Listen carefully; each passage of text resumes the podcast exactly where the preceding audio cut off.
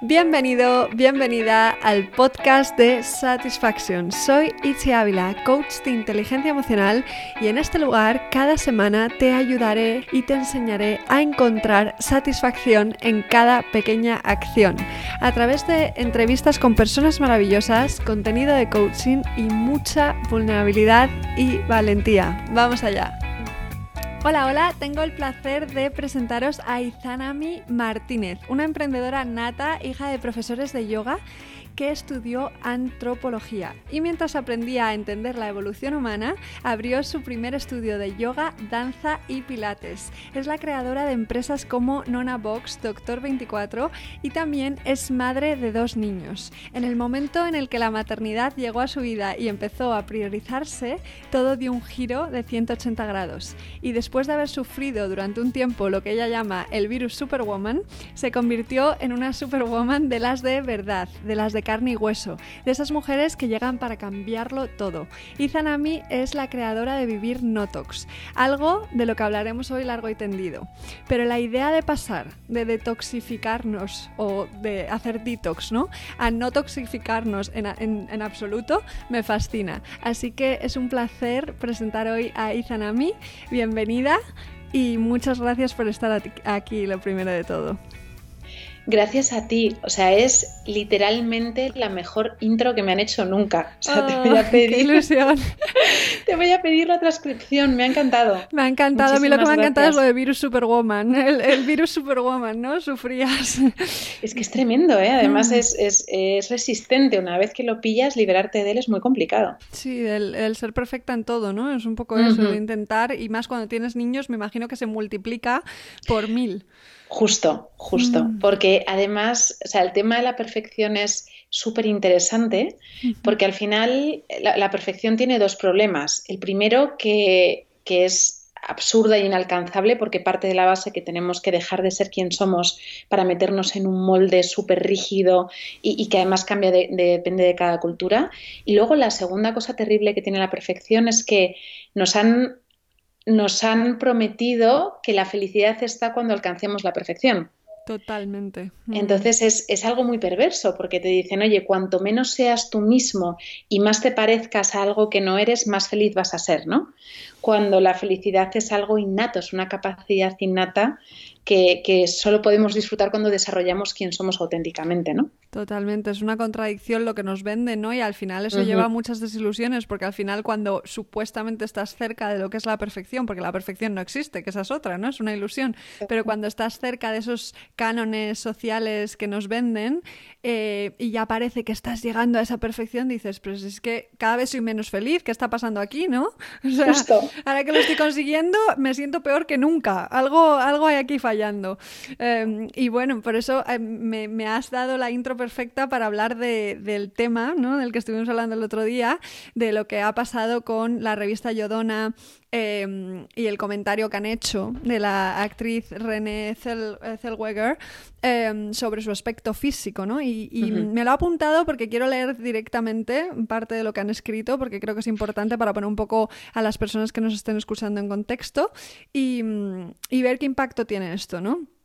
Escribieron en uno de los posts, el artículo es bastante más largo si alguien lo quiere leer, pero eh, hablan de Renée como la definición de chica corriente debería estru- ilustrarse con la foto de Renée Zellweger.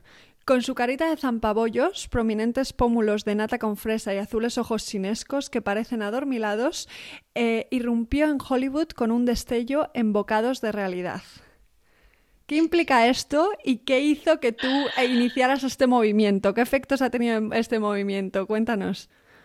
Pues mira, es, esto que estás haciendo scroll, además era como por la tarde, o sea, es, es, estás mirando el, el móvil medio distraída y, y fueron, la, fueron las palabras carita de zampabollos uh-huh. lo que me pegaron un puñetazo en la boca del estómago. O sea, te prometo que, que sentí un dolor casi físico porque... Inmediatamente mi, mi reacción y mi recuerdo fue de todos esos artículos, especialmente en revistas femeninas que me había leído yo durante mi adolescencia, ¿no? Uh-huh. Que, que me habían ido cimentando la creencia de mi imperfección.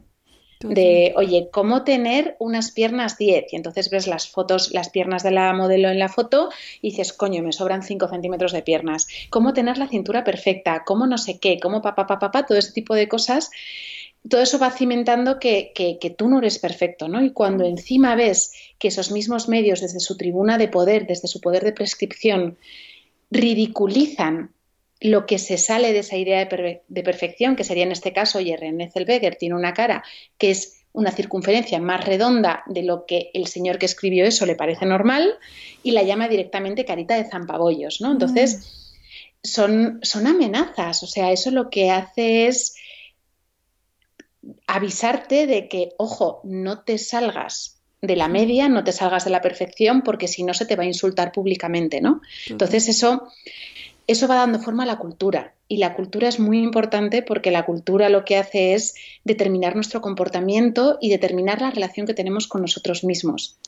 Total. Sí, se me pone la piel de, de gallina escuchándote cuando decías todo lo de las revistas, porque me identifico, ¿no? De que creo que eso nos ha pasado a todas de alguna manera, con una cosa u otra. Y creo que también el problema de este artículo es que implica que es como un milagro que Hollywood se haya fijado en alguien que no es perfecto, ¿no? Qué, qué locura, ¿no?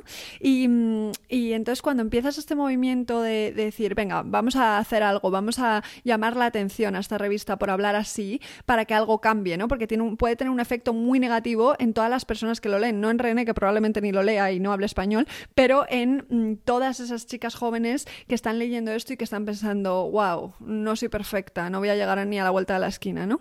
Entonces, ¿qué, mmm, ¿qué efectos ha tenido este movimiento? ¿Has notado que, que ha tenido un efecto? ¿La revista ha dicho algo, ha hecho algo o nada en absoluto?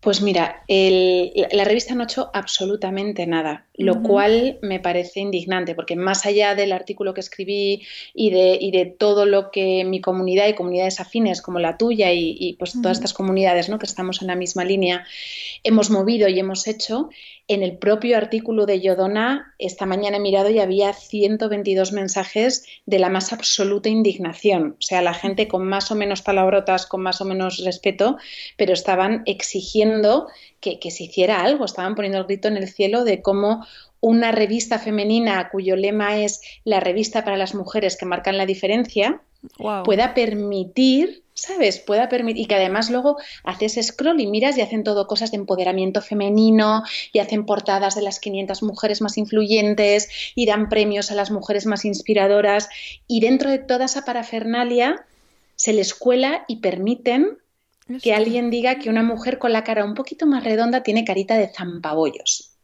No. O sea, es que no, no se me ocurre una forma más despectiva de, de, de referirse a alguien que, oye, pues tiene la cara un poquito más redonda de lo que al señor que escribió el artículo le parece bonito, ¿sabes? Uh-huh. Es que es, es así de ridículo, pero tienen que ser conscientes de que todas las personas que estén leyendo eso, que con el reach que tienen habrán sido miles, uh-huh. cualquiera que crea que tiene la, la cara un poquito más redonda de, de, lo, que, de, de lo normal...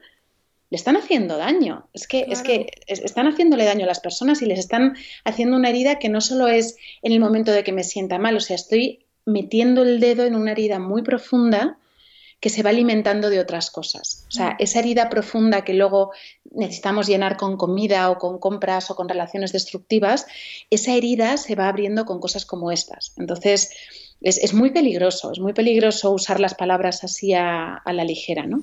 Entonces, me preguntabas qué ha ido pasando. O sea, a mí el hecho de que Yodona no haya hecho absolutamente nada y hayan seguido con su vida publicando cosas como si nada, me, me preocupa mucho, porque me da la sensación de que esto no ha sido un error que se les ha colado, que el tío esto lo ha publicado, que iba deprisa y luego la community lo ha publicado también. O sea, me da la sensación de que, de que es que en su cultura interna estas cosas son normales y uh-huh. por eso no sienten ni siquiera la necesidad ni de justificarse, ni de pedir perdón, ni siquiera de retirarlo. Yo en un momento pensé, dije, esto lo que van a hacer es borrar el post y chimpón, ¿no? Uh-huh. Es que ni eso, o sea, claro. es que les parece súper normal lo que han escrito. Y es más preocupante todavía. O sea, yo he escrito, he mandado mensajes prime, eh, eh, privados a Marta Mitchell, que es la directora de Yodona, oh. no me ha contestado todavía. Le he mandado un mensaje a Yodona, a la community, diciéndole, oye, estoy segura de que eres una persona maravillosa, y que si no estás haciendo nada, quiero creer que es porque desde arriba no te dejan y te han dicho que, que metas la cabeza bajo la tierra y que esperes a que pase esto, ¿no? Uh-huh. Pero, pero bueno, o sea, yo... Mmm, es, es, ha sido... Ha sido muy triste, ¿no? Muy triste ver cómo medios con tanto poder y con tanto nombre eh, no tienen ni la más mínima consideración a, al, al daño que pueden hacer, ¿no? A la gente, al impacto que tienen. Totalmente. Y sobre todo hay una parte de... Está Yodona, ¿no? Al mando, pero ¿se sabe quién lo ha escrito esto? Sí, el, el señor este maravilloso se llama Gonzalo Uboy. Uh-huh. Porque es, es curioso, ¿no? Como las palabras tienen muchísima fuerza y el hecho de que no hayan hecho nada es que supone, me imagino, que no les está afectando lo suficiente. Porque al final una revista es un negocio y si no sí. hacen nada al respecto es porque esto no está teniendo, o creen que no está teniendo un efecto en ellos y que efectivamente, como tú decías, lo ven como algo normal y como lo que deberían publicar, ¿no? Exacto. Entonces, mm, eh, creo que es muy importante toda esta labor que tú has hecho, que ha surgido de dentro y de, de, de verdad, de que te, te lo pedía el cuerpo, ¿no? Y, y creo que harán falta muchas más veces hasta que realmente se empieza a tomar acción, ¿no? Cuando en vez de sí. ciento veinte personas sean veinte mil, de repente la revista dirá, oye, estos mensajes son innecesarios, ¿no? Y, Justo. y tienen o sea, un, un efecto. Una de las cosas que propuso una de las chicas en los comentarios fue reportar la publicación como bullying o acoso a Instagram. Uh-huh. Y algunas lo hemos hecho, pero claramente no, no las suficientes. O sea, a mí lo que, lo que me preocupa a mí es la normalización de todo esto, porque cuando miras la publicación ves que, mira, ciento veintitrés personas hemos comentado enfurecidas, uh-huh. pero hay setecientas setenta y nueve personas que le han dado a like la publicación. Entonces, claro, yo puedo entender como desde Yodona digan, bueno, mira, estas cien son unas histéricas, ¿sabes? Que se ponen nerviosas por cualquier tontería, son unas exageradas, y probablemente nos han llamado feminazis uh-huh. y, y, y lindeces por el estilo, pero mira, ha tenido setecientos setenta y nueve likes, tira que ya se les pasará, ¿no? Claro, que es esa cosa como de si siempre que gustes a mucha gente también vas a no gustar, ¿no? Entonces pues Exacto. esto hay gente a la que no le molestará o se ofenderán, pero eso es porque no tienen sentido de humor o porque son feminazis o por lo que sea, ¿no? En vez de Justo. tomarnos esto en serio, porque realmente, como tú has dicho algo muy importante antes, y es que eh, afecta, eh, hace daño de verdad y va más allá, porque... A, o bien reafirma creencias que ya estaban ahí o ayuda a crearlas, creencias Exacto. muy limitantes sobre lo que somos como personas. Entonces Exacto. es que no es solo la palabra zampabollos, es todo lo que eso supone para la persona que lo recibe, que las palabras tienen un efecto muy grande. No sé si a ti alguna vez te ha pasado, ¿no? de, de recibir críticas fuertes, uh-huh. incluso cuando son directas, porque esta sería una crítica indirecta que tiene un efecto mucho mayor, ¿no? Por el hecho de que es una revista sí. con tanto poder, pero... ¿A ti te ha pasado alguna vez el, el tener que lidiar con una crítica, ya sea online o en persona, que realmente haya tenido un efecto en tu vida y, y haya creado alguna creencia limitante? ¡Uf! Madre mía, acabas de abrir la caja de Pandora. ¡Wow! Yo creo que a todo el mundo le abriríamos la caja de Pandora con esta pregunta, sí. ¿no? Es, es una pregunta maravillosa. De hecho, en el libro de Vivir Notox... Eh, pues van un par de capítulos sobre eso, porque una de las cosas que me ha pasado a mí siendo madre uh-huh. es que he empezado a entender y a ver desde otro punto pues la infancia que yo he tenido, ¿no? como, como hija. Uh-huh. Y, y una de las cosas que, que mi marido y yo teníamos muy claras cuando, cuando decidimos ser padres es que los niños son, cada niño es perfecto en sí mismo, pero en su unicidad, ¿sabes? Y que realmente nuestra única misión como padres es la de asegurar que esté bien alimentado, bien nutrido, que tenga una buena educación, pero ya, o sea, estábamos como muy alineados en no le vamos a poner etiquetas, mm. ni le vamos a decir tú puedes o no puedes hacer esto, eh, eres esto o eres esta cosa, ¿no? Siempre intentamos utilizar el verbo de estar, oye, estás triste o estás enfadado, a eres un gruñón o eres un tristón, ¿sabes? Mm-hmm. O sea, como que tenemos mucho cuidado con eso, pero aún así, cuando estás cansado o cuando estás derrapado o cuando tienes un mal día, a mí me salía la voz, ¿sabes? Y resulta que era la voz de las cosas que me habían dicho a mí de pequeña mis padres, las tenía tan grabadas que se las empezaba a soltar en piloto automático al niño, ¿no? Wow. Y... y es muy doloroso. O sea, yo creo que cuando te empiezan a pasar esas cosas tan profundas tienes dos opciones. O le, lo que ha hecho Yodona, o le echas un montón de arena encima y tiras para adelante, o lo utilizas como una ocasión para revisarte, ¿no? Y, y ahí es cuando empiezas a ver que, jolín, yo cada vez que mi hijo hace algo, en mi cabeza me sale automático la frase de eres un desastre, recoge eso, no seas guarro, ta, ta, ta, ta, ta, ta. O sea, todas esas frases. Mm.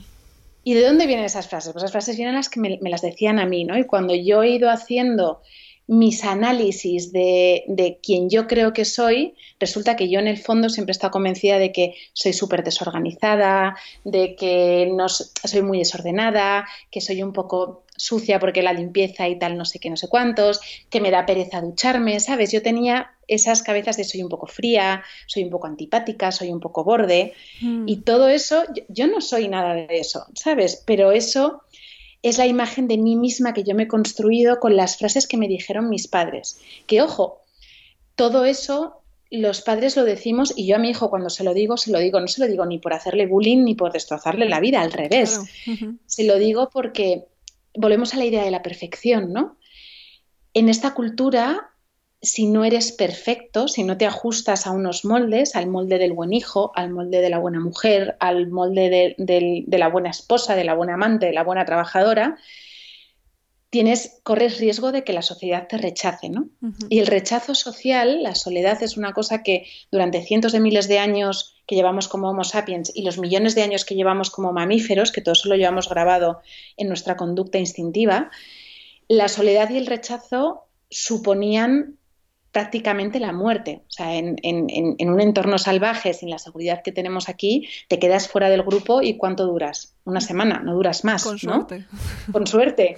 Entonces, el miedo al rechazo es un miedo que tenemos grabado en el, en el, en el sistema límbico. O sea, está ahí en la amígdala con los miedos primigenios y por eso es un resorte que funciona tan bien, ¿no? Y que nos, mm. que nos condiciona tanto. Entonces, nuestros padres, por miedo a que nos rechacen y por miedo a, a nuestra supervivencia, hacen eso, ¿no? Nos, nos fuerzan a entrar en esos moldes porque dicen, jo, es que prefiero que lo pases mal ahora a que luego salgas al mundo y el mundo te destroce, ¿no? Es una manera de los padres de protegerte, de alguna forma. Justo, uh-huh. justo. Pero en ese intento de protegerte, que ya no tiene sentido en este nuevo, en este, en este nuevo entorno, en esta nueva cultura, lo que están haciendo es aniquilar lo que eres en esencia. Mm. Y están abriéndole las primeras rajitas a esa herida que luego, cuando llega, claro, llega un punto que tú creces convencido de que eres imperfecto y de que hay cosas de ti que tienes que mejorar y cambiar si quieres salir al mundo y que no, y que no acabe el mundo contigo, ¿no? Uh-huh. Y entonces, claro, luego te empiezas a comprar revistas y te dicen, oye, ¿cómo hacer que se vuelva loco en la cama? ¡Oh! ¿Sabes? Claro, ¿cómo, cómo conseguir que el chico que te gusta te mire? ¿Cómo no sé qué? Y entonces, como ya dices, vale, es que soy imperfecta, tengo que aprender y voy a per- permitir que cualquier persona me perfeccione, ¿no? Ya sea una revista, o ya sea mi grupo de amigos, o ya sean mis jefes, o ya sean mis parejas. Entonces sales ahí al mundo en plan, oye, dime quién tengo que ser, que voy a hacer todo lo posible para serlo para que no me rechaces. Me voy a convertir en eso, ¿no? Para cambiar todos esos eres negativos que me han transmitido. Porque a mí me ha parecido súper interesante lo que has dicho de cómo a tu hijo intentas, eh, o a tus hijos, educarles con o hablarles desde el estás. Hoy estás así, ¿no? Porque los eres tienen, el verbo eres es más permanente. Entonces, en el momento en el que te dicen eres, se crea esa vergüenza, ¿no? De, ah, soy esto, vale, pues ya no puedo, ya no. Y en el momento en el que el niño se lo cree, eso va contigo, va toda la vida, ¿no? Todos, todos hemos tenido esas creencias limitantes, los padres no lo hacen con mala intención, al revés, con la intención de proteger, pero al final lo cargas en tu mochila y te acompaña toda la vida. Entonces, espero que poco a poco vayamos teniendo más conciencia, ¿no? Como padres, yo no soy madre, pero bueno, tú sí, y que vayamos empezando a hablar de otra manera para que en el futuro no, no llevemos con nosotros tantas creencias limitantes, ¿no? Pero claro, está claro que aparte de la educación que damos como padres o madres, también necesitamos cambiar a los medios que refuerzan estas creencias, ¿no? Eh, y luego pasa mucho también en ámbitos sociales, por ejemplo, mmm, estás en una situación social y alguien está siendo criticado eh, y tú lo estás observando, la persona no está en la sala, uh-huh. y te sientes mal. ¿Qué crees que se puede hacer en esa situación? Porque mucha gente no hace nada por miedo, ¿no? Por miedo a ese rechazo que es tan, tan importante. Justo. Pues mira, me encanta que me hables de esto porque, bueno, estoy estudiando en, en la Universidad de Berkeley. Uh-huh. eh, bueno, primero hice un máster sobre la ciencia de la felicidad y ahora estoy haciendo otro de, de cómo se aterriza eso en el entorno laboral. Pero una de las clases nos las dio un... Este fue el presidente de la Asociación Americana de Psicología, se llama Philip Zimbardo. Uh-huh. Y este hombre se hizo muy famoso por un experimento que se llamaba la, cárcel, la cárcel de Stanford. Y él estaba como muy intrigado en cuáles eran las, los, los triggers, ¿no? Los, los, qué motivaba los comportamientos humanos de, de, de las barbaridades, ¿no? O sea, cómo los humanos somos capaces de torturar y de humillar y, y de hacer daño a la gente, ¿no? Y él, en, en, una, en una planta de la Universidad de Stanford, dividió a, cogió un grupo de estudiantes, dividió la mitad sois presos, la otra mitad sois policías, pero estáis en el campus, en la Universidad de Stanford, aquí tranquilamente y vamos a hacer un roleplay y tal, ¿no? Uh-huh. Tuvieron que parar el, el experimento antes de tiempo porque se fue de las manos. O sea, se les fue de las manos, empezaron a haber, a, empezó a haber abusos físicos, humillaciones, palizas, torturas, o sea, se les fue de las manos a un nivel brutal. Wow. Pero claro, lo que, lo que más le alucinó a Philip fue no que los que hacían de policías se metieran en el papel y empezaran a torturar y a pegar palizas y, y se pusieran físicos, es que los que estaban haciendo de, de, de, de presos, que estaban en la Universidad de Stanford, que se, no salieran corriendo o no dijeran, eh, oye, que eso ya está, o sea, os habéis pasado, ¿sabes? O sea, lo que le fascinó es que todo el mundo se metiera tanto en el papel como para, para perpetuar eso en un sitio donde no había ni rejas ni, ni nada, estaban en una planta de la universidad, que se podían haber levantado y ido en cualquier momento, ¿no? Entonces, después de eso, ahora se ha centrado mucho en el estudio del heroísmo. Y su definición del heroísmo es justo lo que tú acabas de decir. Para él el heroísmo es la capacidad de mantener nuestro compás moral uh-huh. en momentos de incertidumbre. Entonces, él lo que dice es que para que el mal triunfe, lo único que hace falta es que las buenas personas se queden mirando y no hagan nada. ¡Wow! ¡Qué bonito esto! Es, es muy bonito. Es, es precioso. Es un proceso muy vulnerable, además, el hablar eh, y el mantener ese compás moral que tienes cuando está el riesgo de que te critiquen, eh, de que, de que recibas un rechazo, ¿no? del resto de personas y que te quedes sola o solo. Es, es fascinante todo esto que has Exacto. contado. ¡Wow! El, el de hecho, claro, el de hecho habla de pues, grandes figuras, ¿no? Grandes héroes, pues Martin Luther King o todas estas figuras son personas que fueron capaces de mantener su compás moral cuando incluso la legislación vigente decía lo contrario. O sea, porque a veces la cultura, el rechazo puede ir desde que te miren mal o que se rían de ti a que lo que estés haciendo sea ilegal. O sea, hay culturas en las que se, la homosexualidad es ilegal. Claro. Y eso no significa que moralmente sea malo ser homosexual, pero la cultura no está ahí. Entonces, un héroe en una de esas culturas sería, oye, es que mi moralidad me dice que esto que estoy haciendo está bien. Y si la ley está en contra, me da absolutamente igual, ¿no? Entonces... Es, eso se puede llevar hasta casos extremos o hasta el día a día, como tú te referías, de si hay alguien en la habitación que le están diciendo algo que está reforzando esas creencias limitantes y le está sentando mal, el tener el valor de decir, oye, mira, esto que le estás diciendo está teniendo este efecto, ¿no? Totalmente, claro. El, el, además, que cuando actúas eh, en función a tus valores, eh, a, alineada con tus valores, aunque te pongas en riesgo, muchas veces te vas a sentir muchísimo mejor. Yo diría la uh-huh. mayoría de las veces, ¿no? Porque si sabes cuáles son tus valores y actúas en consecuencia, te vas a sentir fenomenal, ¿no? ¿Qué pasa? Que... que yo creo que somos más capaces muchas veces de identificar cuando uy, alguien ha sido criticado, ¿no? y esto no es moral, pero en cambio con nosotras mismas, o uh-huh. le pasa a todo el mundo, ¿no? podemos llegar a ser nuestras mayores críticas. O sea, que a lo mejor estás diciendo, uy, está fatal que a René le llamen zampabollos, y luego eh, tú a ti misma te comes un corazón y estás... ¿Qué zampabollo soy, no? Entonces, es una contradicción total esto. ¿Qué, qué haces tú? Porque todos tenemos un, una crítica interior dentro, para gestionar esa crítica interior. Pues mira, mi crítica interior es de... Es, es, es, yo creo que de todas las críticas interiores que hay, la mía se lleva el premio. O sea, es, es muy chunga, la mía es muy chunga. La mía es, la mía es, tan, es tan chunga que yo, por ejemplo, tuve bulimia casi quince años. Wow. Eso es nivel crítica interior. O sea, mi crítica interior tiene una mala hostia muy seria. Y, mm. y tiene tal mala hostia que después de ser una zampabollos... Eh, me daba tantas hostias internas que, que la única salida que encontraba era la de vomitarlo todo para, para que parara, ¿no? esa, esa voz en la cabeza. O sea, por eso, por eso digo que, que, que las palabras son, son muy, muy, muy importantes, tienen un poder brutal y, como tú muy bien acabas de decir, las de fuera y las de dentro, ¿no? Mm. Y es verdad que las de dentro se alimentan de las de fuera, pero, pero que las de, las de dentro sean tan importantes está muy bien porque...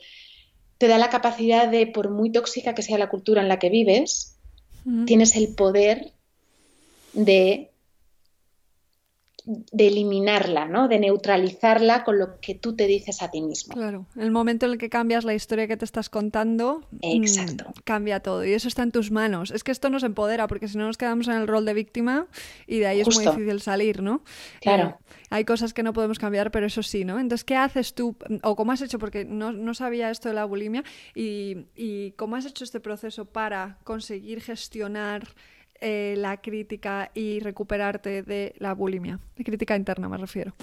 Pues han sido varias cosas. O sea, yo creo que el, la solución final era la de entender finalmente...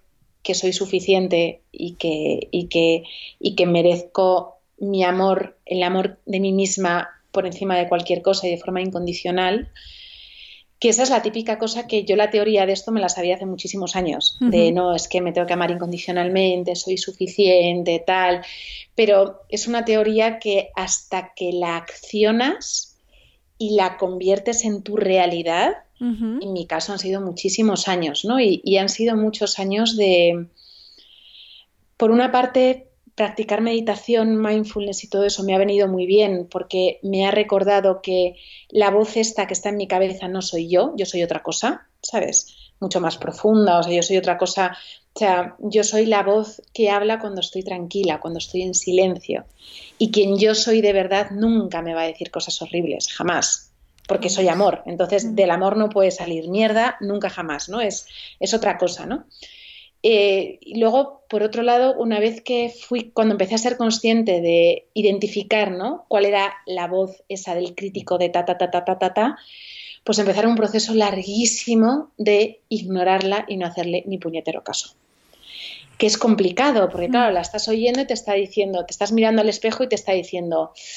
Hostia, te aprieta un poquito el pantalón, ¿eh? eh la caderita mm. está ahí un poquito gordita, ¿eh? Jolín, vaya, vaya chicha que te sale cuando estás sentada. Joder, ¿no te da vergüenza salir a la calle con esos brazos? Ponte una camiseta de manga, manga larga que mejor no te la vea nadie, ¿sabes? Total. Eso está todo el rato ahí, todo el rato ahí. Entonces, yo llegué a la conclusión de decir, oye, mira, igual nunca jamás consigo ser feliz con mi cuerpo. Puede ser, ¿sabes? Puede ser, digo, digo, pero voy a aprender a vivir con el... sabiendo que, oye, que igual nunca jamás me va a gustar mi cuerpo, pero eso no quita que lo tenga que tratar mal, ¿sabes? Claro. Y, y ya el, el último paso fueron las, las decisiones y decir, oye, esto, esto ya lo, lo he metido como en mi rutina, ¿no? Entonces, en mi proceso de toma de decisiones he metido la pregunta de ¿esto lo estoy haciendo por miedo o por amor? Me encanta, es una de mis preguntas preferidas. ¿Verdad? Bueno, sí. es, es transformadora, es brutal. Entonces, claro, por ejemplo, en, en relaciones tóxicas con la comida, por ejemplo, como la que tenía yo, es muy guay porque, por ejemplo, dices, oye, vale, me apetece comerme un bollo, ¿vale? Volvemos a, por, por, por continuar con el momento zampabollos, ¿no? Me apetece, me apetece comerme un bollo, ¿vale? Pero ¿por qué me quiero comer este bollo? ¿Sabes? Me quiero comer este bollo porque estoy asustada por otra cosa y necesito que el placer que me va a dar el azúcar me anestesie por un momento lo que estoy sintiendo. Uh-huh. Si la respuesta a eso es sí, igual de forma consciente puedo decir, oye, mira, pues estoy fatal, me siento fatal, voy a tirar un poquito de azúcar para, para me... pero ya sé lo que estoy haciendo, ya no es algo inconsciente, ya es algo consciente. Y luego es, oye, pues eh, yo, te, yo me, me comía como muchos atracones y luego me restringía mucho, pues me pegaba palizas en el gimnasio, utilizaba laxantes, o sea, todo este tipo de cosas, ¿no? Oye, ¿por qué voy a salir a correr? Porque me apetece sentir mi cuerpo moviéndose, conectar conmigo misma y celebrar lo que es mi cuerpo hacer capaz, o voy a salir a correr como castigo por todo lo que he comido. Total. Entonces, cuando empiezas a preguntarte estas cosas... Yo al principio me cagaba porque decía, es que el noventa por ciento de las cosas que hago en el día las hago por miedo a algo, pero por otro lado empiezas a hacer conscientes muchos comportamientos destructivos y una vez los has hecho conscientes es más fácil poquito a poco irlos sustituyendo por otros, ¿no? Por, por cosas más de, oye, me voy a tomar una ensalada de kale porque me da miedo engordar, o me voy a tomar una ensalada de kale porque me quiero cuidar y me quiero sentir bien y me apetece darme un chute de vitaminas maravilloso. Total, ¿sabes? Es que en la intención está toda la diferencia. O sea, aunque hagas el mis- la misma acción, que puedes ir a, ir a correr o tomarte la ensalada, desde dónde lo hagas es lo que va a marcar al final cómo tú te sientes, incluso cómo te sienta a veces las Tal cosas, cual. ¿No? Entonces, esto es interesantísimo. También eh, el hacerse consciente es siempre el primer paso, ¿no? Luego, a mí me gusta mucho lo de actuar como te quieres sentir, ¿vale? Yo ya me he hecho consciente de que mmm, esto no me lo estoy haciendo desde el miedo, aún no lo puedo cambiar, pero poco a poco voy a ir tomando acciones para que cambie. Y eh, otra cosa muy importante que has dicho, desidentificarse de esa voz, porque sí. Si pienso que soy yo, es muchísimo más difícil eh, cambiarla, ¿no? Yo le llamo la mona a la voz crítica, eh, porque digo, es la voz más primitiva de nuestro cerebro, esto no soy yo, y así es más fácil como decir, bueno, mona, baja, le, te voy a bajar el volumen un poquito, que ahora no me yes. apetece. Total, total, total. Bueno, vamos a entrar un poquito en la parte del tema business, ¿no? Y todo, vale. toda tu trayectoria, eh, porque ya mientras estudiabas antropología, ya creaste tu primera empresa, ¿no? De sí. las Era un wellness center, de un estudio de yoga, de danza y pilates. ¿De dónde te viene esa vena eh, emprendedora? ¿Te nace de forma natural o en algún momento eh, antes de empezar, ¿no? tenías miedo al que dirán, todo esto como se estaba hablando de las críticas? Eh, ¿Ya te vino de, de fábrica o, o es algo que fuiste desarrollando poco a poco? Pues mira, a mí el emprendimiento y el wellness me vienen las dos cosas de fábrica, uh-huh. porque mi padre es profesor de yoga, mi padre empezó a dar clase de yoga en España pues en el setenta o así, o sea, está ahí, ahí con Ramiro Lacalle. Mi padre dice que él fue el primero, pero wow. por, por fechas están ahí, ahí, o sea, yo creo que los dos fueron, vamos, me voy a decir esto y me mata, pero sí, o sea, yo creo que estuvieron ay, los ay. dos ahí, ahí, ¿no? Entonces, claro, para mí, o sea, yo empecé a practicar yoga desde que tengo memoria y a meditar y, y eh, no comí carne hasta los dieciocho años, o sea, el wellness lo llevo un poco como de serie, ¿no? ¡Qué maravilla! Y, y el emprendimiento también, porque a mi madre le apasionaba la educación y le sigue apasionando, y como no encontró ningún colegio pues lo suficientemente libre y lo suficientemente innovador para nosotras, pues lo creó, ¿no? Entonces... ¡Wow! ¡Qué increíble me... tu madre! No, mi madre, pero además, fíjate, pues eran los años noventa, en León, uh-huh. y éramos los que no comíamos carne, eh, hacíamos yoga, meditábamos, o sea, tú imagínate en los ochenta en León, ¿sabes? En los ochenta. Éramos sí. secta eh, como poco, ¿no? Y luego va mi madre y se, pues, se fue... sucursal de banco por sucursal de banco con su plan de negocio en una carpetita a pedir préstamos a los bancos para montar un colegio diferente en el que los niños aprendieran jugando. ¡Qué increíble! Le dieron los préstamos con un veinte por ciento de interés, o sea, claro. Entonces, ahí mi madre, jolín, me implantó la semilla de, oye, si hay una solución que no encuentras, créala, ya está, ¿sabes? Créala, y, y yo en ella vi el ejemplo de...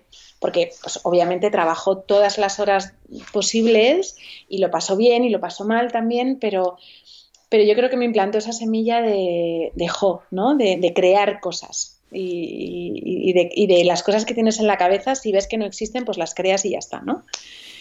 Y, y entonces por eso con, con dieciocho, diecinueve años estaba estudiando antropología en la U N E D, en la Universidad a Distancia, uh-huh. Tenía muchísimo tiempo libre, yo cuando tengo tiempo libre soy insoportable. Y, y entonces fue cuando decidí montar el, el centro este.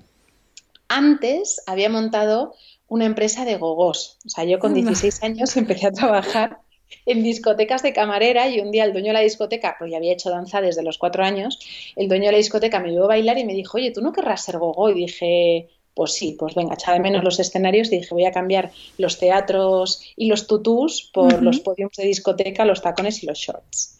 Y, y ahí me fue, pero bueno, con la vena esta emprendedora acabé montando una empresa de gogós, que éramos gogós diferentes, que bailábamos coreografías de Beyoncé y nos disfrazábamos y montábamos espectáculos y tal y no sé qué. Me lo pasé pipa. O sea, yo creo que no he ganado más dinero en mi vida todavía de lo que gané en esa época. ¿En serio?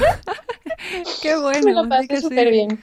Qué guay, Entonces luego guay. montar el centro de yoga fue un poco como volver al redil, ¿no? Después de dos años de locura, trabajar en el mundo de la noche, tal, no sé qué, chin chin pom pom, pues, pues mi padre estaba dando clases en un gimnasio, estaban muy incómodos con los alumnos porque les ponían la clase aeróbica al lado con la música toda leche, tenían el pádel, o sea, era todo como un caos. Y yo le dije, venga papá, no te preocupes que yo monto un centro y así tú puedes dar clases. Y entonces monté el centro, él daba alguna clase de yoga, mi madre daba otras, yo daba otras, teníamos pilates, tal, todo eso. Y ahí estuve pues, pues casi ocho años. Qué interesante y... esto. Hmm. Porque Super. además eras muy joven, Super. o sea, yo me imagino ahora personas jóvenes eh, o no tan jóvenes que nos estén escuchando y que tengan ideas maravillosas, porque al final todos tenemos ideas maravillosas y somos todos creativos, ¿no? Y, y que, que te estén escuchando ahora mismo esto de, pues si no tienes, si no tienes una solución, la creas, ¿no? Y, y que estén diciendo, pero es que no sé ni de por dónde empezar, ¿no? Eh, eh, ¿Cómo empiezas? ¿Cuáles son los primeros pasos? ¿Cómo creas un centro eh, de yoga, pilates y danza cuando estás empezando de cero y encima eres tan joven? ¿Cómo, ¿Qué consejo le darías a alguien que tenga una idea guay, pero que no sepa ni por dónde empezar? Pues mira, ahí, eh, yo en mi caso ahí tuve suerte porque ya, ten, ya contaba con los alumnos que tenía mi padre, que luego los multiplicamos, uh-huh. pero ya teníamos un grupito de alumnos para empezar, ¿sabes? Con el que, con el que poner todo en marcha, ¿no? Pero, pero sí que... Hablando de negocios así más offline, tengo la referencia, no sé si conoces a Rebeca de Superchulo, del restaurante Superchulo. Bueno, sí, hago todas mis charlas en Superchulo, me encanta ah, Rebeca, coño, pues ya está, me encanta. Sea, de hecho, estará en este Rebeca... podcast pronto seguro, qué bueno. Claro, Re- Rebeca para mí es un ejemplo de una persona con cero formación, ella era también bailarina clásica, cero formación de negocios, probablemente estaría como yo que no tenía ni idea de cómo se hacía un Excel. Yo los primeros Excels que hacía, sumaba las cosas en la calculadora y luego las metía en los cuadritos, ¿sabes? O sea, me identifico mi nivel con eso también. Pero, pero no es un impedimento, ¿no? O sea, esto va a sonar como muy utópico y luego te voy a decir un montón de cosas que, que te lo van a desmontar, pero la primera cosa sería que, que lo, lo principal para poder montar cualquier cosa y que tenga unos mínimos posibilidades de, de, de funcionar y sobre todo de funcionar siendo tú feliz, ¿no? Y disfrutando lo que estás haciendo, es que tiene que ser algo que te apasione. O sea, mm. todos necesitamos tener algo que nos apasione en nuestra vida. Y luego, si eso que te apasiona, puedes encontrar la manera de hacerlo por, por cuenta ajena, en una empresa, trabajando y tal, perfecto, maravilloso. Uh-huh. Si, como es mi caso, para hacer lo que te apasiona no encuentras ninguna empresa en la que lo puedas hacer, pues como otras muchas personas que son emprendedoras, dices, joder, pues, pues, pues me lanzo y lo hago, ¿no? Uh-huh. Luego, aterrizándolo ya más a la práctica, ya cuando me vine a Madrid a estudiar el M B A y empecé a trabajar en proyectos digitales, ostras, de pronto la tecnología me enganchó para siempre, ¿no? Porque lo que me costaba a mí traer un nuevo cliente a mi centro físico, tal, de pronto te das cuenta que en Internet tienes una ventana al mundo brutal, que si tienes un mensaje auténtico, Y, y tienes y le echas ganas y le echas horas y, y escuchas mucho, sobre todo el feedback de la comunidad, si encuentras tu comunidad, si encuentras a la gente que está esperando oír lo que tú tienes que contar, uh-huh. conseguir que las cosas funcionen es muchísimo más fácil y muchísimo más escalable, ¿sabes? O sea, porque se tra- esa pasión de la que hablas se transmite, ¿no? O sea, volviendo sí. un poco a Rebeca, eh, Rebeca, para poner un poco en contexto a las personas que a lo mejor no la conocen, Rebeca es la dueña del restaurante Superchulo en Malasaña, que es un espacio físico, pero al final... Ella, no sé muy bien cómo lo hace, también utiliza las redes sociales para transmitir ese mensaje y lo hace muy bien. O sea, si tú te metes en el Instagram de Superchulo, ves que es todo color, que es toda su filosofía de vida de no cuentes calorías, cuenta colores, etcétera, y que y se transmite, aunque ella no esté ahí presente, que su pasión está ahí, ¿no? Entonces creo que esa autenticidad al final y esa pasión por lo que haces es lo que hace que lo consigas, ¿no? Justo. Yo, mira, en, en, los, en los distintos proyectos que he ido montando, eh, pues Nonabox, por ejemplo, que era este modelo de suscripción de cajitas de, para embarazadas y mamás, es un proyecto que bajo todos, claro, aquí entramos, hemos estado hablando mucho de la perfección y, y ahora yo creo que entra el tema de lo que es el éxito, ¿no? Uh-huh. Entonces, bajo muchos parámetros, durante pues casi cuatro años, ese proyecto fue un éxito. Abrimos seis países en toda Europa, éramos líderes de mercado, levanté casi un millón de euros, facturábamos un millón y medio de euros cada año, tenía treinta y seis empleados, cinco oficinas, presidenta del Consejo de Administración, o sea, todo eso, ¿no? Pues iba siempre en, en, en, en taxi con mi móvil, mi bolsaco, tal, no sé qué, chimpón, ¿sabes? Tenía como todo ese momento. Salgo, termina ese proyecto, monto Doctor veinticuatro, me eligen como la presidenta de la Asociación Española de Startups, estoy todo el día sentada con Pedro Sánchez, con Albert Rivera, con, con Rajoy, nunca me, sete, me senté, pero bueno, con un montón de wow. gente del P P, definiendo las políticas, ¿sabes? Como un montón de poder, un montón de no sé qué, entrevistas todas las semanas, que eso, se supo, eso es lo que yo quería ser de mayor. De hecho, mm. o sea, yo había trabajado súper duro para hacer eso y lo conseguí, o sea, me convertí en, en lo que yo creía que era el éxito, ¿no? Y resulta que cuando hago todo eso y consigo todo eso, eh, me empiezo a morir por dentro hasta que, hasta que me voy a la mierda, básicamente. O sea, en, en, en todo ese éxito maravilloso hay un momento en el que acabo en, la, en una camilla de un hospital con una vía de ansiolíticos en el brazo, diciendo, o sea, ese, para mí ese momento fue, fue una de, definición pura. O sea, yo estaba, claro, una cosa que tenemos los emprendedores, yo creo que tenemos mucha tolerancia a la incertidumbre, uh-huh. una capacidad muy buena de adaptación y esa capacidad de yo siempre estoy bien, me adapto todo, todo está bien. Entonces, tú me preguntabas un día antes de, de, de reventar, ¿qué tal estás? Y yo te diría, ah, estoy fenomenal, estoy súper bien, ¿sabes? Estoy bien, estoy bien. Yo, yo estaba convencida de que estaba bien, ¿no? Uh-huh. Y, y después de una noche entera vomitando sin parar, me quería morir, no podía respirar, o sea, un ataque de pánico brutal, llego al hospital y el médico, muy inteligentemente, me da un pimperán para los vómitos, pero me da también un ansiolítico, ¿no? Y estoy ahí tumbada con la vía en el brazo y de pronto digo, hostias, soy feliz. Soy feliz, en ese momento, se, fíjate. Se me había, se me había olvidado. Se me wow. había olvidado y yo era más, o sea, yo tenía ya, pues Bosco tenía seis meses, me había, o sea, habían pasado un montón de momentos felices en mi vida, pero no había sido tan feliz como estaba siendo en ese momento con el ansiolítico. O sea, ni te habías dado cuenta hasta que habías conseguido parar y relajarte, ¿no? Nada, claro, entonces fue una hostia brutal, no sé si se pueden decir palabrotas en el podcast, sí, sí, sí. pero... Bienvenidos. Pero fue un tortazo brutal porque de pronto me di cuenta de que, de que estaba muy mal, ¿no? Y me, me asusté muchísimo, o sea, me asusté muchísimo y ahí fue cuando dejé la presidencia de la asociación, dejé el, el proyecto que estaba montando para la farmacéutica y fue cuando empecé con Notox, porque fue un, oye, es que no, no, es que estoy muerta por dentro, o sea, es que no, es que no soy feliz ni de lejos. Wow. O sea, estoy... Qué momento, qué punto de inflexión, ¿no? A veces el, el tocar fondo y de repente te das cuenta, porque muchas veces, muchas personas, esto creo que es muy interesante que lo escuchen, la historia que acabas de contar, todas esas personas que buscan esa idea de éxito, que también es un poco lo que nos han vendido, ¿no? Y de repente sí. estás ahí y, y estás peor que nunca. Entonces, eh, ¿qué diferencia hay entre esas primeras empresas que creaste o ese punto al que llegaste, o el cómo lo gestionabas tú? Me, me refiero al cómo lo gestionas y... esta nueva empresa de la que ahora hablaremos, eh, que has creado ahora. ¿Qué diferencia hay? Porque tú sigues metida en el mundo de los negocios, pero de otra forma, ¿no? Entonces, ¿qué ha cambiado sí. en ti? Sí, pues mira, ha cambiado mucho. Yo hasta... Y de hecho hasta hace recientemente, ¿eh? Porque es como que Notox ha sido... Esto ha estado pasando mucho últimamente en mi vida. Ha pasado con Notox, ha pasado con el libro. Yo sigo con las creencias de cómo tiene que ser un negocio y cómo tienen que ser las cosas, pero luego está el negocio en sí que se esfuerza por salir y romper los moldes también, ¿no? Uh-huh. O sea, igual que yo a mis hijos a veces les intento meter en esos moldes, a mis ideas de negocio también las intento meter en esos moldes. Uh-huh. Y con Notox lo he hecho, ¿no? O sea, yo venía de una dinámica de, ostras, yo mis proyectos estos digitales, internacionales, tal no sé qué, mi, mi gasolina era la, la adrenalina. O sea, yo vivía en modo de supervivencia continuo, salvaba... Claro, en, en una startup estás a punto de cerrar dos, dos veces a la semana. Entonces, dos veces a la semana tienes el subidón de que acabas de salvar, ¿sabes?, a treinta y seis personas de perder su empleo, que es un subidón, subidón enorme, ¿no? Uh-huh. Pero te mete en una espiral de recompensa, de adrenalina, de miedo, de terror, que es, es muy chunga, ¿no?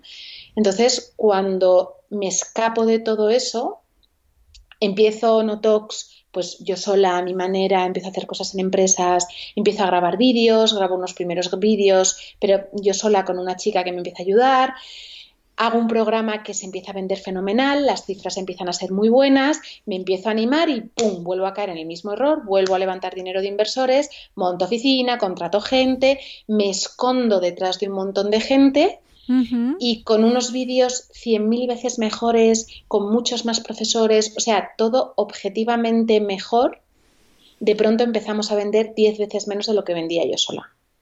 ¡Wow! Pero... ¡Qué, qué no, reflexión no. esa también, eh! Brutal, pero claro, porque de pronto el proyecto deja de ser auténtico. Uh-huh. Y en vez de ser yo hablando de lo que me salía, hago una cosa que fuera más mainstream, que le gustara más gente, entonces, pues... regulo un poquito el discurso para no ser tan polémica, hablo de cosas más científicas, meto a médicos, meto a nutricionistas, meto no sé qué, y de pronto empiezo a ponerle un montón de cosas encima a mi esencia y el proyecto deja de transmitir. Qué fuerte. Y por intentar llegar a más gente, de pronto resulta que ya no llego a nadie, porque yo creo que una cosa que está pasando es que colectivamente todos estamos despertando y somos mucho más sensibles a lo que es auténtico y a lo que no. En tiempos de redes sociales que pase esto es maravilloso, que nos hagamos sensibles a darnos cuenta, ¿no? Justo, y eso yo creo que explica, por ejemplo, hay marcas como Freshly Cosmetics o Cocunat o el mismo Superchulo o Lacónico, o sea, de pronto hay marcas pequeñitas que le están plantando cara a gigantes como Procter and Gamble y cosas mucho más grandes, pero porque transmiten, ¿sabes? Mm. Y yo en ese miedo de, de, de que a la gente no le gustara lo que tengo que decir, me puse tantas cosas por encima que, que, que dejé de transmitir y dejé de... O sea, literalmente vendía diez veces menos. O sea, pero en plan vendíamos cien euros al mes, nivel eso, o sea, nada. Yo estaba vendiendo muchísimo más antes. Wow. Entonces, es, el año pasado... justo por estas fechas, eh, pues estaba cerrando otra ronda de financiación de quinientos mil euros, tenía ya los inversores cerrados y en el último instante se cae la ronda de financiación, en el ultimísimo instante. Y esto es muy curioso porque justo en aquella época acababa de firmar con Harper Collins el contrato para, fir- para escribir el libro de Vivir Notox, uh-huh. que para mí escribir, mi prim- o sea, escribir un libro, yo, tú me preguntabas a mí con seis años que quería ser de mayor, te decía que escritora. O sea, yo escribía relatos, gané un montón de premios, de, pues hasta estuve escribiendo hasta los catorce años, me presentaba a certámenes, o sea, yo escribía mucho porque me, me encantaba, ¿no? Uh-huh. Y en cuanto empecé a meterme en este mundo de, cuando empecé a vivir en modo de supervivencia, me empecé a drenar, como que se, se apagó, ¿no?, esa voz interior de, de escribir. Y el año pasado, por estas fechas, me di cuenta de que tenía el sueño de mi vida ahí. O sea, yo le llego a decir a la Izanami de diez años, que iba a firmar un contrato con Harper Collins, con la editorial de Tolkien, para escribir un libro, uh-huh. se desmaya de la emoción. Qué bonito. Y la Izanami de treinta y cinco años tenía el contrato, en... ni lo celebré, tenía el contrato encima de la mesa y estaba tan preocupada por levantar la ronda de financiación para cumplir las expectativas de los inversores, para que el crecimiento anual, ta, ta, ta, ta, ta, ta, porque mi equipo, porque no sé nada, que tenía el sueño de mi vida ahí, esperándome, materializado, o sea, había manifestado el sueño de toda una vida, no y lo había ni... ni lo celebré, o sea, no salí ni a cenar para celebrarlo, ni una copa de vino, nada, nada, o sea, ni un baile de estos así de nada. Que esto nos pasa mucho a los adultos, muchas veces que nos olvidamos de celebrar, que, claro. que estamos tan en conseguir, conseguir, conseguir, conseguir, que se nos olvida, ¿no? Claro, y entonces yo me acuerdo una mañana que estaba tan agobiada otra vez, me estaba encontrando otra vez tan mal que me fui al gimnasio a nadar. Termino de nadar y me siento en la cafetería ahí del, del gimnasio, estaba como súper relajada, cojo el portátil, ostras, y, y empiezo a escribir, ¿no? Y me salen como, como dos páginas. Y, y de esto que, que hice un decreto y dije, ostras, cómo me gustaría que mi vida fuera esto, ¿no? Mm. Y, y como una voz que me dijo, ten cuidado con lo que deseas. Que se puede cumplir. Y porque claro, para que mi vida fuera eso... tenían que desaparecer de mi vida muchas cosas. Tenía que desaparecer de mi vida, pues, ese compromiso que tenía con los inversores, tenía que desaparecer de mi vida un equipo, tenía que desaparecer de mi vida muchas expectativas que yo me pasaba el día intentando cumplir, ¿no? Uh-huh. Y, y bueno, a todo esto estaba embarazada de cuatro meses ya, ¿sabes? Y entonces básicamente me pasé eh, los seis primeros años del dos, los seis primeros meses del dos mil diecinueve. Eh, claro, se cayó la ronda, había acumulado un poco de deuda y me pasé seis meses como una loca haciendo todo lo posible para pagar la deuda, trabajando, dando conferencias, busc- o sea, al final como que se fue alineando todo y fueron apareciendo las soluciones. Ahora, si me preguntas cómo lo conseguí, ni puñetera idea, pero conseguí, ¿sabes?, problema a problema ir resolviendo y conseguí terminar pagando lo que le debía a todo el equipo, a todos los proveedores, a todo el mundo. Y, y, y ya, y de pronto llegó agosto, estoy embarazada ocho meses, eh, estoy agotada emocional, física y mentalmente. Me tengo que poner a escribir el libro, que lo tenía que haber entregado en, en, en marzo, pero dentro de todo eso me sale el, el oye, pero es que, porque yo, yo durante muchos meses dije, mira, la mierda Notox, ¿sabes? Ya está, o sea, es el sueño de mi vida, pero no, no, no soy capaz, ¿no?, de hacerlo. Y, y entonces parí. Y este parto mío ha sido como, de hecho el último capítulo del libro es, es, es va de esto, de, de la transición. O sea, hay, un, hay una etapa en el parto que uh-huh. la descubrí después de parir, que se llama la transición. Entonces, durante toda la fase de la dilatación, la mujer está produciendo oxitocina. La oxitocina es la hormona social, es esta hormona de los abrazos, de los besos, del amor, ¿no? Lo uh-huh. llaman la hormona del amor. Entonces, por eso...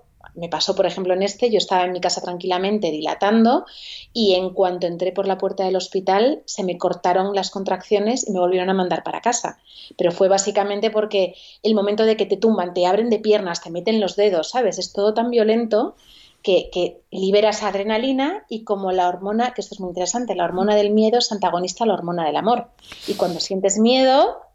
se te va, ¿no? Qué interesante es, es esto, es desde super, luego. Súper, es, es, es tanto emocional como fisiológicamente el miedo es antagonista al amor, ¿no? Y entonces eh, vuelvo a casa, vuelvo, vuelvo, tal, estás dilatando y entonces resulta que hay, justo antes, cuando ya está el niño encajado, justo antes de empezar a empujar, está la etapa que llaman de la transición. Uh-huh. Y en esa etapa, las matronas que saben mucho... es en el momento en el que todas las mujeres empiezan a decir no puedo más, o sea, no puedo más, dices cosas tan absurdas como me quiero ir a mi casa, ¿sabes? O sea, quiero parir otro día, no, no, no puedo más, no voy a ser capaz, no voy a poder, esto es muy difícil, duele muchísimo, me voy a morir, que alguien pare esto, por favor, ¿sabes? Te entra un pánico horrible y es, fíjate qué interesante, porque cuando ya estás totalmente dilatada, ya no necesitas más oxitocina, lo que necesitas es adrenalina para hacer el esfuerzo brutal de sacar la cabeza del niño de un, de un par de empujones, ¿no? Uh-huh. Entonces tu cuerpo libera adrenalina, pero ¿qué pasa? Que la adrenalina te genera miedo. Claro. Entonces, claro, yo llegué a mis dos partos sin saber esto. En mi primer parto, que yo iba súper mentalizada, que no quería epidural, llegué hasta los diez centímetros de dilatación. A ver, duele, pero es un dolor súper... es llevable, o sea, te duele, pero no, no es... O sea, hay reglas que duelen más. Uh-huh. Por lo menos a mí hay reglas que duelen bueno, más. Bueno saberlo esto. Vas bien, ¿no? O sea, y lo vas controlando, lo controlas con la respiración y tal. Y yo en el primer, en el primer parto tuve un momento de... me entró un pánico horrible... No puedo más, no puedo más, por favor, la epidural. Me puse a gritar como una loca, llegó, me, me sujetaron entre seis, porque claro, es muy peligroso que te pongan la epidural cuando estás con contracciones, pues te puedes quedar paralítico, o sea... Uh-huh. Me tumbaron una camilla, me abrieron de piernas, me ataron y estuve dos horas intentando sacar en contra de la gravedad, anestesiada completamente sin sentir, con todas mis capacidades fisiológicas anestesiadas, de sacar a mi hijo, ¿no? Mm. Y fue, fue, o sea, la, la segunda parte fue absolutamente horrible, me desgarré por dentro, él sufrió muchísimo, salió morado, o sea, fue un desastre, ¿no? Wow. Y en este segundo parto, después de eso, y que llegaba muchísimo más convencida de, venga, probablemente este sea mi último parto, lo quiero vivir sin epidural, quiero vivirlo completo, igual, cuando rompí aguas, hubo una matrona que me miró y me dijo, ahora te va a doler muchísimo más. y me cagué. O sea, me cagué y volví a decir, oye, no, no, no, epidural, por favor, epidural. Mi marido me miró porque yo le había dicho, oye, apóyame, tal, y me dijo, ¿estás seguro? Le dije, sí, sí, sí, por favor, epidural, no puedo más, me da igual, quiero epidural, me quiero ir a mi casa. O sea, estaba transicionando. Claro. Pero la otra matrona me miró y me dijo, vamos a hacer una cosa. ¿Tienes ganas de empujar? Le dije, sí. Y me dice, mira, mientras que yo voy llamando al anestesista, que nunca lo llamó, mientras que yo voy llamando al anestesista, prueba a empujar a ver qué pasa. El poder de las palabras. Justo. Totalmente. Y me miró y me dijo, puedes hacerlo. Y entonces yo estaba a cuatro patas desnuda ahí en la camilla y empujé flojito porque no sabía, ¿sabes? Pensé que iban a ser dos horas como fue el otro. Y a la que empujé, me noté la cabeza, o sea, fue la sensación más poderosa que he notado en mi vida. O sea, empujé, noté la cabeza y ya de un grito, ¿sabes? Estos gritos animales, no era un grito de dolor, era un grito de poder, ¿sabes? O sea, un rugido de... La sensación de sentir al niño salir entre mis piernas fue absolutamente brutal. Qué bueno. Entonces, te cuento todo esto porque un par de semanas después de parir estaba en la cama sentada con el niño, le acababa de terminar el pecho, estaba con el portátil delante intentando escribir, ¿no? Acababa justo de ver lo de la, lo de la transición y, y estaba llorando como una magdalena. O sea, estaba delante del, del, del, de la página en blanco llorando sin poder parar. En plan, digo, mira, ya está. Voy a llamar a mi editora y le voy a decir, Elena, lo dejo. O sea, no, no soy capaz de escribir un libro, no, no, no puedo, o sea, no, no puedo escribir un libro, no soy capaz. Llevaba dos días que todo lo que escribía lo borraba porque me daba miedo que a la gente no le fuera a gustar, me daba miedo tal, y de pronto fue como un, estoy transicionando. Mm. Estoy en ese momento, justo antes de empezar a crear, en el que te cagas de miedo.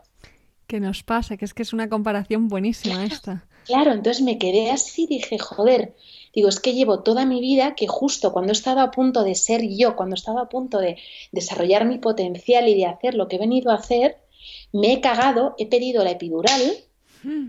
y he vivido atada, agarrada entre seis personas, entre, ¿sabes?, amordazada y tumbada boca arriba intentando sacar mi creación contra la gravedad. O sea, es, es imposible. Entonces digo, tengo que ir a través del dolor y parir este libro.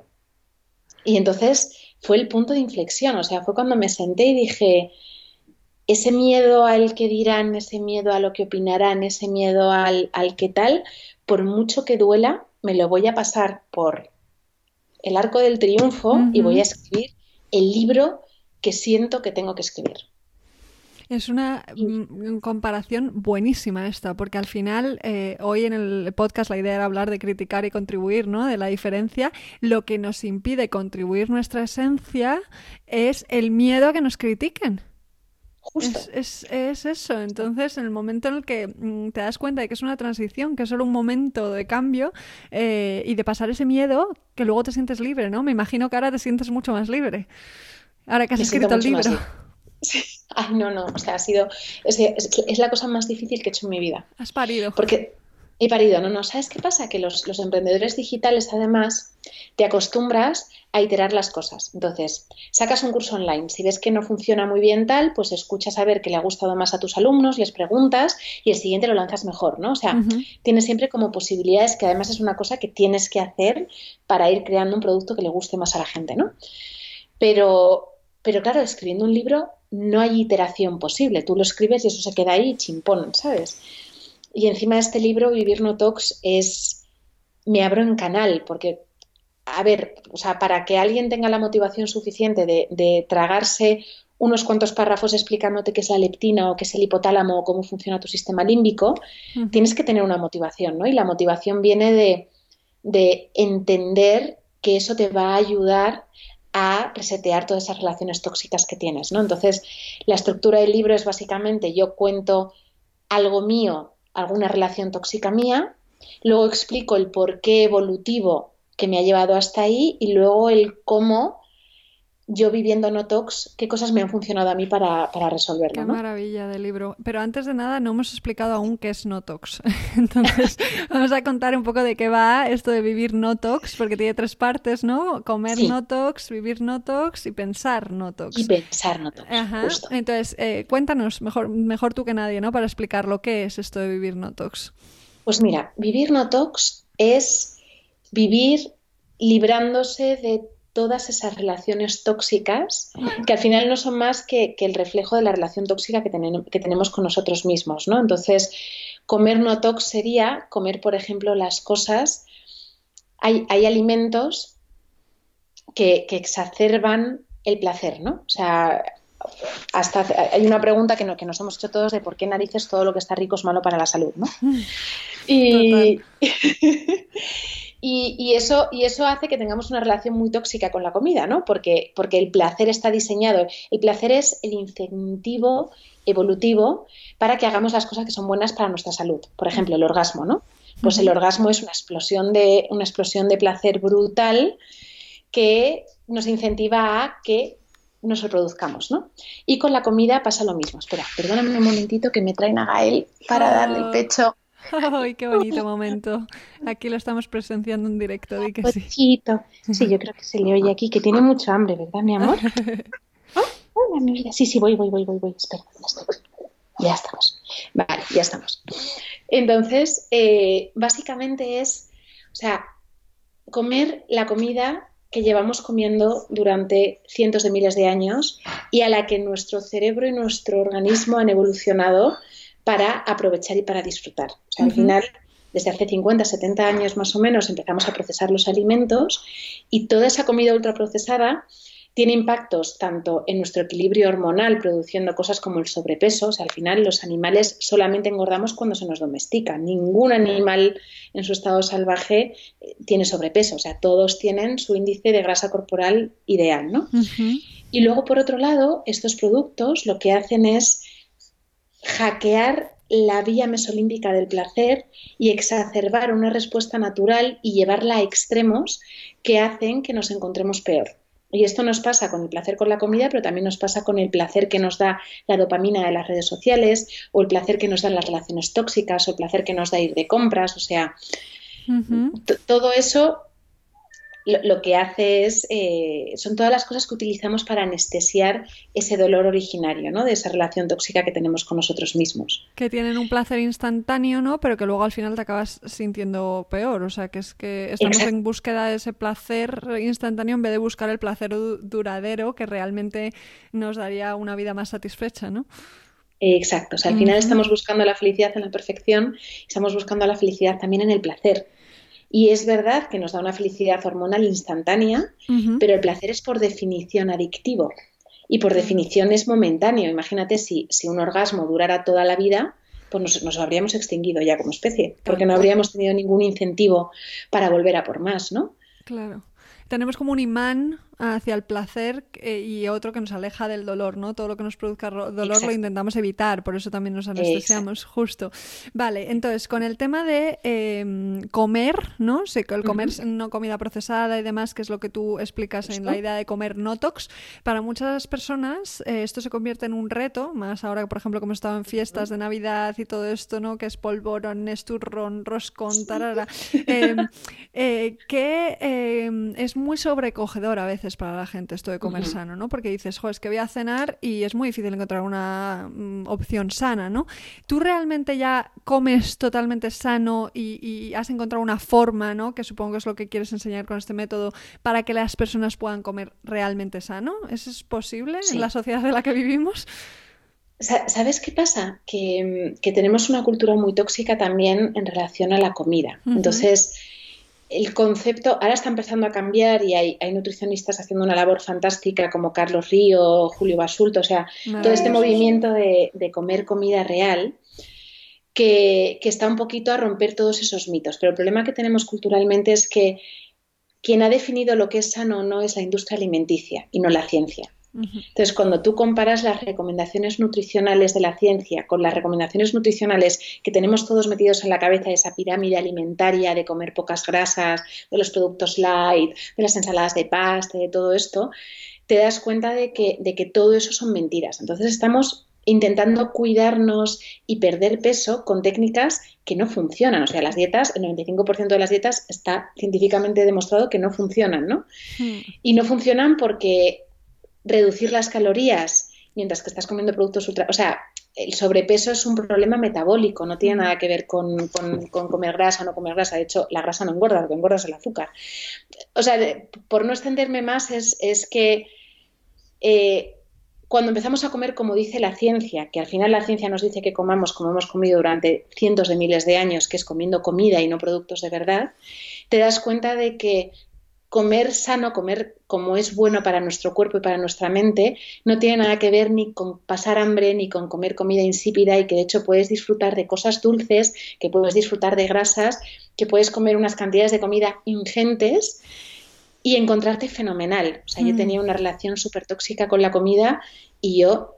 me alimento ahora de aguacates, frutos secos, dátiles, que yo, o sea, yo, yo he llegado a comer quinientas calorías al día y pesaba más de lo que peso ahora. O sea, al final, cuando, cuando des, des, desasocias las calorías y, y, y, el, y el comer comidas insípidas y castigarte con lo que comes de tu peso, uh-huh. pues, pues reseteas, ¿no? esa, esa talla. Al final te das cuenta que cuando comes comida de verdad y reseteas el adipostato, o sea, yo disfruto muchísimo comiendo y comemos cosas nuevas y, y, y, y tomo dulces y tomo de todos y ni me he vuelto a pesar, ni he vuelto a contar calorías y, y, y me encuentro estupendamente, ¿no? Es posible, te sientes fenomenal, qué gusto. Sí, sí, sí, sí, sí, sí. Y llega un punto de verdad, yo esto pensé que nunca lo diría, que, o sea, yo jamás me tomaría un refresco, jamás en la vida. O sea, es, o sea, ya de pronto te das cuenta que hay alimentos que... que es que, que los dejas de necesitar, pero, pero que es que ni, ni te los pide el cuerpo. O sea, uh-huh. que, o sea ni te lo planteas que, directamente, ¿no? Nada, me pasa con la, la Coca-Cola, o sea, en la vida. Coca-Cola, o sea, me parece como, no, oh, no puedo. Me, si, me estu- si me estuviera muriendo de sed y la única opción sí, ¿no? Pero, pero teniendo otras opciones, jamás. O sea, yo uh-huh. hay cosas como los, los embutidos ultraprocesados. Nunca tomaría, ¿sabes? O sea, son cosas que ya vas diciendo, es que ni lo necesito, ni me hace bien, ni, ni tengo el paladar ya tan reseteado y disfruto tanto de la comida de verdad uh-huh. que los sabores ultraprocesados te acaban sabiendo a plásticos, que ya no los disfrutas. Vale, eh, te voy a Entonces... leer una, una cita que tiene un poco que ver con esto de, de la comida y los hábitos, eh, que has dicho tú, es tuya la cita, ¿vale? Que me encanta, me encanta, la verdad me impresionó mucho eso, muchísimo. Dice, las enfermedades causadas por los hábitos, nuestra manera de comer y nuestra manera de pensar, causan más muertes por año que todas las guerras, las enfermedades infecciosas y las catástrofes juntas. Yes. Oh, entonces, ¿cómo cambiamos esos hábitos? ¿Hay algún consejo pequeño que puedas dar para a una persona que coma fatal? Sí. Hmm. Eh, el primer paso, yo le diría que intente... Gael tiene, Gael tiene también su... Él, él está comiendo Super Notox porque está aquí con Super la teta encantada. Claro, el pecho de que sí. no, no puede ser más Notox. Yo, yo diría de, de intentar... retirar el mayor número produ- posible de productos ultraprocesados de su dieta. O sea, con eso ya estás dando un paso brutal. Y además, todos los alumnos que, que tengo que, que han empezado por ahí, en pocas semanas te notas enseguida un cambio brutal. O sea, sería, oye, intenta comer cosas que no vengan ni en cajas ni en bolsas y que no tengan más de tres ingredientes. Qué bueno, qué bueno el consejo. Es, ese sería un buen truco. Y ya el siguiente, porque ya hay gente que eso lo va haciendo, o sea, uh-huh. el siguiente paso sería, que con eso ya estás, deja, comer comida real, tal y como la ha creado la naturaleza. Y ahí hay un punto, que es evitar todos los azúcares libres. Es decir, uh-huh. si comes cereales, que sean cereales integrales, tal y como, tal y como vienen.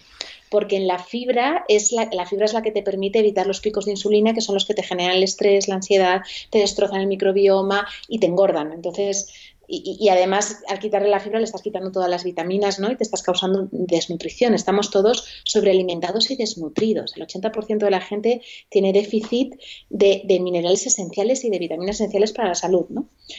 Entonces sería comer todos los cereales integrales, Uh-huh. Ningún animal, ni, ningún, perdón, alimento refinado, ni, ni, ni nada así, ni azúcares refinados, por supuesto, ni jarabes de glucosas, ni mierdas de estas, y, y nada que venga en cajas o en bolsas y tenga más de tres ingredientes. Perfecto, buenísimo consejo. Y con el pensar, eh, que el pensar, muchas personas tienen la creencia, es una creencia que existe, ¿no? Uh-huh. De que no podemos cambiar nuestros pensamientos. Yo pienso lo que ¿Eh? pienso, ¿no? Es, es lo que me viene a la cabeza, ¿no? Entonces, ¿qué, qué podemos hacer para cambiar esa forma de pensar, para pensar Notox? ¿Qué significa pensar Notox? Pues podemos hacerlo todo, porque el, el, hay dos cosas a mí sobre el cerebro que me fascinan. Una es que es su neuroplasticidad, que la gente se piensa de que no, es que yo ya soy así y ya está. Y todo lo contrario, o sea, la neuroplasticidad lo que hace es que tu cerebro vaya reforzando las conexiones de neuronas uh-huh. que más utilizas. Entonces, si hay un patrón de pensamiento que yo lo utilizo mucho, mi cerebro lo va a ir automatizando hasta que lo haga de forma inconsciente, como por ejemplo conducir. O sea, yo, yo aprendí a conducir súper tarde, con treinta años, y yo era de las que cuando tenía que aparcar apagaba la música, ¿sabes? Porque no era capaz de aparcar y escuchar música a la vez, ¿no? Entonces, esa automatización lo que te demuestra es de que estamos cambiando quién somos continuamente y que tenemos el poder, creando nuevos hábitos de pensamiento, de ir deshaciendo por desuso patrones de pensamiento a nivel neuronal, ¿eh? O sea, que es que al final la gente se piensa que esto del pensamiento es una cosa como muy mística, y el pensamiento son conexiones neuronales con impacto hormonal en tu cuerpo, porque al final el cerebro no, no, no diferencia entre lo que piensas y lo que pasa. O sea, para uh-huh. el cerebro todo lo que pasa lo estás pensando. Entonces, uh-huh. a mí que alguien me pegue un grito y yo recordar que esa persona me pegó el grito, son el mismo pensamiento en mi corteza prefrontal que está creando la misma descarga hormonal de defensa. Entonces, por eso pensar Notox para mí es tan importante, porque es ir eliminando todos esos patrones de pensamiento que están creando respuestas hormonales de supervivencia y de dolor en nuestro cuerpo. Total, es que eh, y ahí entra también todo el tema de pensar o visualizar en positivo, porque cuando empiezas a creerte y a pensar, cre- creencias y pensamientos van de la mano, ¿no? Eh, en que lo posible es positivo, o sea, que lo positivo es posible, eh, tienes muchas más posibilidades de crear eso porque lo estás sintiendo hormonalmente Justo. también, ¿no? Qué bueno, Justo. qué bueno, qué bueno esto, de verdad, eh, maravilloso. Pues eh, vamos a ya cerrar con unas tres últimas preguntas. Estamos, voy a recomendar tu libro, por supuesto, Vivir Notox, para que lo lea todo el mundo, eh, porque ahí es donde realmente explicas, ¿no?, todo el método, sí. y que te sigan. Ahora damos tus datos para que te pueda seguir todo el mundo. Pero cierro con tres eh, preguntas un poquito más personales y que tienen que ver con la satisfacción. La primera es, si tuvieras que elegir una, una, solo una, esto es complicado, una experiencia de tu vida que te convierte en la persona que eres hoy, ¿cuál sería? El parto de Gabriel. Mm, lo que nos has contado, maravilloso. Sí, lo que os he contado. Punto de inflexión. Y mm, siguiente, eh, Vivir Notox es tu próximo libro, como hemos dicho. Me imagino que siendo autora también eres lectora, ¿no? ¿Tienes algún sí. libro para recomendarnos que también te haya cambiado a ti como persona? Mira, tengo Sapiens mm, de, de Yuval Noah Harari, que yo creo que se tendría que enseñar en los colegios, porque da esa perspectiva tan necesaria de que De, de quién somos, ¿no? Que a veces nos pensamos que, que, llevamos, que estamos en la cima de la evolución y que, y que hace dos mil años estábamos casi en las cavernas, ¿no? Cubiertos uh-huh. de pelo. Y que va, o sea, a mí esa idea de que somos un Homo sapiens último modelo y que venimos equipados con estrategias de supervivencia que se han perfeccionado durante cientos de miles de años... Uh-huh. te da un poco la, la perspectiva de que tomamos muchas menos decisiones de las que nos pensamos, ¿no? Sí, total. Y, y, y te hace entender mucho de lo que somos y de lo que nos pasa, ¿no? Que a veces intentamos resolver con fuerza de voluntad cosas que estamos luchando contra nuestro instinto de supervivencia. O sea, no, si tienes una tableta delante de chocolate, intentar dejar de comértela a fuerza de voluntad es muy complicado, ¿no? Uh-huh. Entonces... te quita mucha culpabilidad y te quita muchas, muchas cosas muy fastidiadas cuando entiendes eso. Luego, como mujer, y yo creo que como hombre también es muy recomendable, el libro de Mujeres que corren con lobos, me encanta, de también. Clarisa Píncola Estés. Eh, a mí me ayudó mucho a conectar con... más que conectar, a reconocer que yo tenía un poder interior y que llevaba tanto tiempo intentando meterme en moldes y vendiéndome en jaulas de, de oro, Que, que no lo había, no lo estaba liberando, ¿no? Y luego a nivel más práctico diría que pues libros como el de Carlos Ríos de Come Comida Real, a nivel de nutrición, son muy completos y son súper interesantes. Y además el típico libro que regalarle a ese amigo que tienes que se cree que eh, esto son tonterías, ha comido así toda la vida, ¿sabes? Uh-huh. Ese es el que le, le regalas ese libro. Genial. Sigo muchísimo y me gusta muchísimo todos los podcasts, el blog, los libros de Marcos Vázquez de Fitness Revolucionario, uh-huh. que tiene uh-huh. una visión también muy antropológica, tanto del deporte como de la alimentación y, y, y está hablando ya de muchas cosas de mente. Y, y luego, pues a nivel práctico, eh, pues me encanta eh, Chloe Sucre con su libro de Batch Cooking, o Ama Come Vive Brilla, del Camolker. O sea, todos estos libros tienen recetas fantásticas para gente que se está iniciando en comer comida más, más notox, ¿no? Y cocinar uh-huh. más en casa con técnicas para poder... O sea, ellas lo que te permiten es, con sus técnicas de cocina, poder co- cocinar... y comer comida hecha en casa todas las semanas sin dedicarle más de cuatro o cinco horas, ¿no? Qué bueno. A la semana. Uh-huh. O sea que qué buenas sería el pack de recommendations. Muchas gracias. Tenemos ya para leer un rato, desde luego. Qué bueno. ¿Y qué otras cosas haces cada día para cuidarte? Mm, vale. Mm. Pues mira, una cosa que estoy haciendo ahora mucho y, y la estoy aprobando, aprove- aprovechando un montón porque me queda poco, es el disfrutar.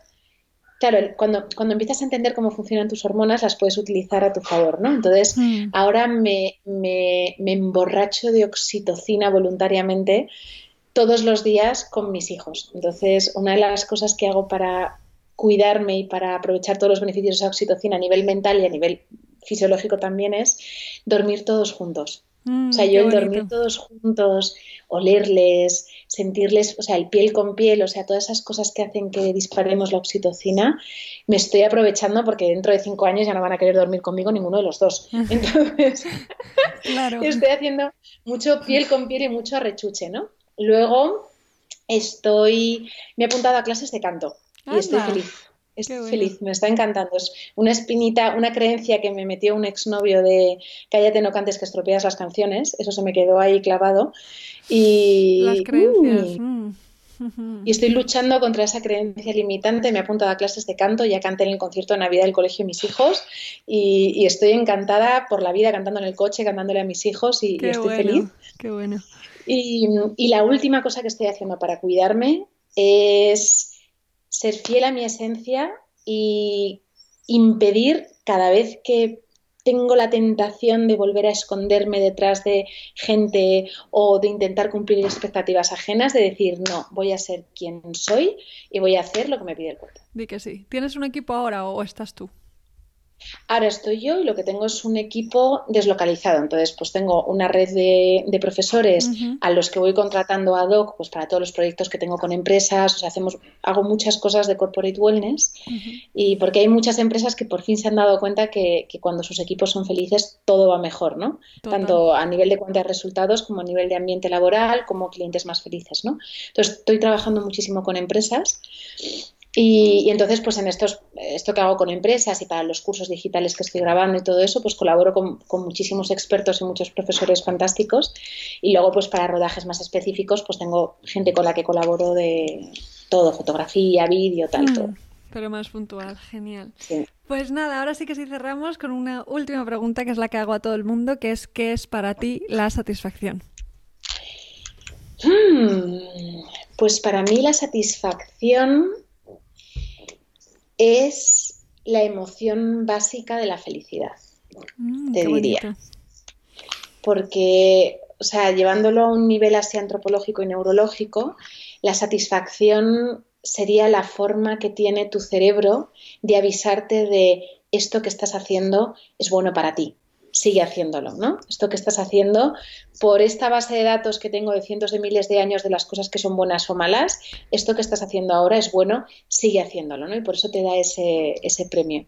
Entonces yo creo que, que forma parte de los ladrillos de la felicidad. Para mí la felicidad es algo, no es como una emoción que es algo instantáneo, es un sentimiento que es algo más largo, es como pensamos esa emoción, ¿no? Entonces yo creo que sí, las satisfacciones son los ladrillos de la felicidad. Qué bonito, me encanta esta definición, me la apunto. Estoy coleccionando definiciones de satisfacción. Qué bien, qué bien. Jo, pues de verdad, muchísimas gracias por esta entrevista, porque ha sido una maravilla escucharte y aprender contigo y, y, y te lo agradezco de corazón. Estoy segura que a todas las personas que lo escuchen les va a aportar muchísimo y esperemos que mucha gente se convenza de Vivir Notox. Así que gracias de gracias corazón. Gracias a ti, un y, placer. Y nada, eh, seguimos en contacto y, y voy a dejar en las notas todos tus links para que te puedan seguir y puedan, si, si les interesa a las personas que estén escuchando, empezar a, a entender el método. Vale. Vale, fenomenal. fenomenal. Muchísimas pues, gracias. A ti, un abrazo enorme. Un abrazo. Hasta luego. Hasta luego.